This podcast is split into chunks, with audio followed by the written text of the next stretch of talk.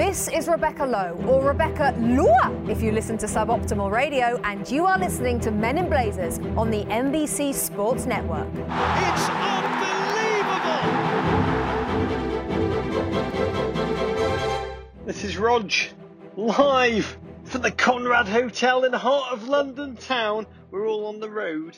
Davo's in LA. Producer J Dubs, he's in Barcelona. But I'm still tingling after all we witnessed at Goodison Park yesterday. And I wanted to, I need to, I have to recap this weekend with you. A weekend in which I took my daughter Zion to her first game at Goodison Park. And it was only Everton 4, Manchester United nil. Bloody hell, as I read that, I still can't believe I was there to watch it in person. Not just there on my own, but with all four of my kids and my old man, Ivor Bennett, three generations of stoic, passionate blues, oh, paying witness to the wonder. And this was human wonder. They say, they say that football is a story of generations, of memories passed from parents to children. And I just want to tell you, the memories this weekend, standing there, in Goodison Park just rekindled so many memories, good, bad, miraculous, disastrous, just all wonderful memories from my own childhood and they mixed with my daughter's excitement, seeing the game through her eyes. It made this Sunday one of the greatest of my life. At J Roach 3MR tweeted, Oh, having that performance be your daughter's first game, it should be borderline child abuse.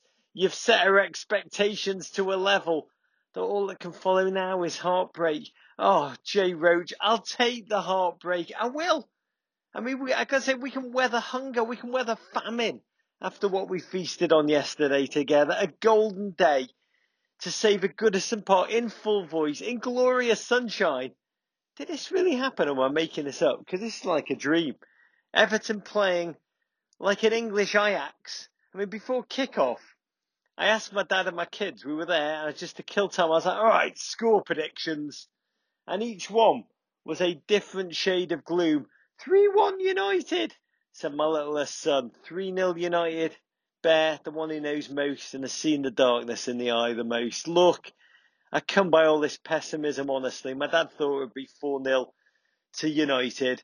I was honestly listening to it, shocked by the negativity of my own blood. Yet, there's nothing more frightening than looking at yourself in the mirror. And that's what I felt like in that second. So I loudly proclaimed, Everton are going to win this 5 1. They are. They are.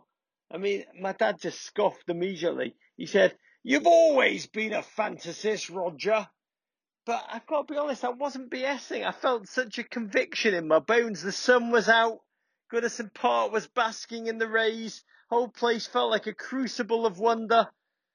And so it turned out to be. I mean, the score I got wrong, granted, but the goal difference. Everton destroyed Manchester United. I, I didn't make it up. This happened. You watched it too, right? For reals. This was there. This happened. Idrissa Gana repelled all comers. Bernard beguiled. Gylfi dominated. It's all akin to watching Lionel Messi run at Phil Jones over and over and over again for an entire 90 minutes. Everton 4, Manchester United nil, and even Theon Walcott scored. Reek himself. It's a bigger miracle than the Passover Exodus. I kid you not. I mean, Everton battered United in every possible way mentally, physically, tactically, hunger, passion, work rate, hugs. United were that bad. I mean, all is not well in that locker room. They played like a team whose key players' minds are all elsewhere, perhaps with their agents thinking, next please. And I pity Ole watching him on the sideline. I think for a lot of United fans, suddenly some buyer's remorse.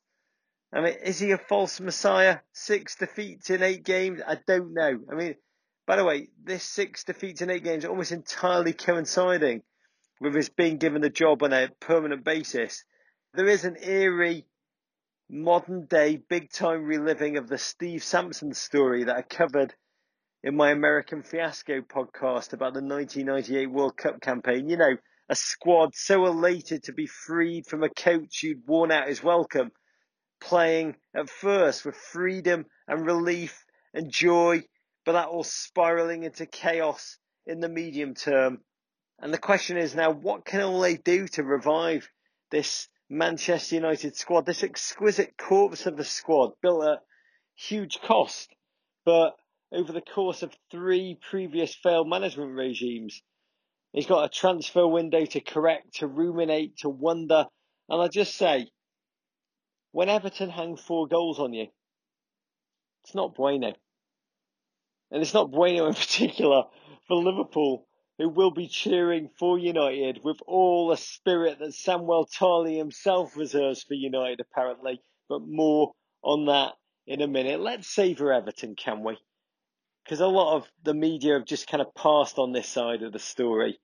Marco Silva, jury's still out, but he's now beaten United, Arsenal, and Chelsea in successive home games. Yeah, squeezing in the odd loss to Fulham. Fulham in between, for variety's sake, no doubt. We have won, we being Everton, 10 points against the Big Six. Three wins, two losses this season. We feast, we feast. Come on. I mean, yeah, we're not so good against teams outside the top six, but the, the form against the big clubs, green shoots on which we can build, overbuild a case for hope, wildly hyperbolic and defeat and doom no doubt await. But for now, I'll just say Goodison Park, beautiful, beautiful, that cauldron, Goodison Park, which is going to be replaced by a new home for Everton soon. It's a sporting wonder. I'm built in 1892. Think Fenway. Think Wrigley, but older. It's just a bear pit that smells like a football stadium should, of big dreams and spilt beer. American fans listening, no matter whom you support, make the pilgrimage. Travel to Liverpool. Go to Goodison. There's just four more years of this beauty standing as Everton's home. Make sure you can say that you were there at least once in your lifetime. Oh, in other games, City and Spurs, their third game in 12 days, getting back into the ring like Muhammad Ali and Joe Frazier 3, which I believe Ali won in the 14th round. A league game coming after, and we've got to talk about this for Spurs fans. That Champions League masterpiece of a battle, which Spurs lost 4 3 but won on away goals. The most magical game of football I've seen since Liverpool's Champions League victory in Istanbul 2005. All hail Llorente. I was trying to think, when has a football fan base had to reimagine its relationship to one player so quickly, like Spurs fans did with Llorente after he hipped in, such a Llorente goal, hipped in, oh, not the winner, but what felt like the winner. I mean, that man, a walking disaster turned instantly an iconic superhero that every Spurs fan was suddenly DTF if for one glorious bonkers night only. Question ahead of this weekend's League Rumble was how would that loss for both teams, but for City in particular, how would the end of the Champions League run for them, the dreams of a gluttonous quadruple over, the realization now they are merely mortal, how would that impact Pep's mob? And I have to say, admirably, that quick statement, the quick goal, finding the back of the net, inside the first five minutes again. Their signature, Manchester City signature, Gundogan weaving mischief, Bernardo, but Aguero selflessly heading back across the face of the goal for local boy Phil Foden, the kid that they call Stockport Iniesta, future Manchester City captain, I believe, all five foot four of him, heading in his first Premier League goal from close range, from Manchester City range. It was a marvellous sight to watch local boy who's had to wait so long for his chance to seize it and then thump his chest in vindication after scoring a crucial goal before the delirious City fans. Oh, City led by Bernardo and Gundogan, potent, dominant Spurs. Chances though on the counter attack through Son and Ederson was magnificent. So hard to do what he does, which is be on your toes for the few chances that will come against you, but being focused, being ready, and he snuffed out Son when needed. One dark note for City fans, for all football fans, I believe, watching Kevin De Bruyne limp off with injury and a tear in his eye once again his ethereal talent. He's a man who thinks differently to all those around him. He plays differently, sees space and time differently, and is a fear being undermined by the physical limitations of his body. We are all worse off for his absence, not you, Liverpool fans. City held on, United now await. But a note to Spurs fans. Oh, before those three games against City in 12 days, you would have snapped your hand off for this run of results and then some. It's magnificent. It's magnificent. Semi-final of the Champions League. Pochettino interested. The project sustained. Enjoy every second. You deserve it. Liverpool then held serve against a game Cardiff City who held on for the first half but then succumbed to a stunningly joyous strike from Wijnaldum. First time off the corner, body shape, touch, confidence. Just a goal that was more an exclamation point of relief and wonder. After which, I swear, I think you could hear the peculiar sound of. You could in England, maybe you could in America too. I don't know how to describe it. it sounded like whales mating. It was the sound of a million Liverpool supporting sphincters just loosening simultaneously around the world. The second goal from a penalty given for what can only be described as a, a grouping inside the penalty area. If a defender can no longer caress Salah's nipples in the box, I don't know what to say. Game's gone soft. Game's gone mad. Whatever happened to prison rules, gents? For Cardiff and for Liverpool, it's all going to go at different ends of the table down to the very last. But it was wonderful to watch Liverpool. I wouldn't tell him this, but it was wonderful to watch him with my Liverpool supporting brother Nige and see his joy, which he's pretending to manage like me, like the worst is always about to happen, to mitigate against disaster. That's what he's constantly doing. I mean, Brendan Rodgers and Stevie G Slipstyle has really taught lessons which are being lived out by many Liverpool fans. The amazing thing about this Klopp's Liverpool disaster has not occurred. The, the bottling, the nervousness, the choking, no sign of it. Liverpool and Manchester City have not dropped a league point in two months, which is simply, for us, neutrals, for us football fans, for City fans, for Liverpool fans, it's scintillating.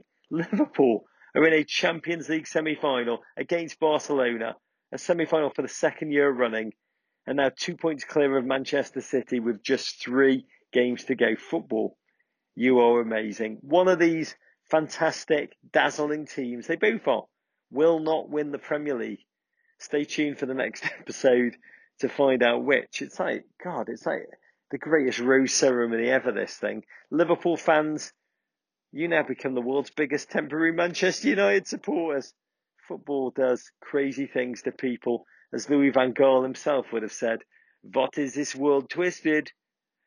In other top four dreamer news, well, everyone pretty well crapped the bed. United, Spurs, see above Arsenal. Oh, Arsenal. After winning your last 10 at home, you crumble against a magnificent Palace. A team, weren't you meant to be on your vacation already, Crystal Palace? A team who'd not won at Arsenal since 1994. Instead, even Christian Benteke exhumed himself to get on the score sheet. His first goal in 358 days. Mustafi, oh, you might just be in the running for Tottenham fans player of the year. You were that bad for the whole 90 minutes. And the Gunners missed a chance to leapfrog Spurs and go third. Europa League still looking like the surest route back to the Champions League. It is a true joy to be in England. The sun is out and burnt. Everyone in England's burnt. We don't know how to cope with the sun. It's just joyous. Just the streets are full of drunk English men and women outside pubs. I'm about to head off and raise a glass. I love you. Enjoy the Chelsea game. Enjoy more than anything the United City game on Wednesday is the turning point of the season, the greatest Bachelor Rose ceremony of all time. We will report after that from Davo, from producer J Dubs. This is Roger in London, wishing you all courage.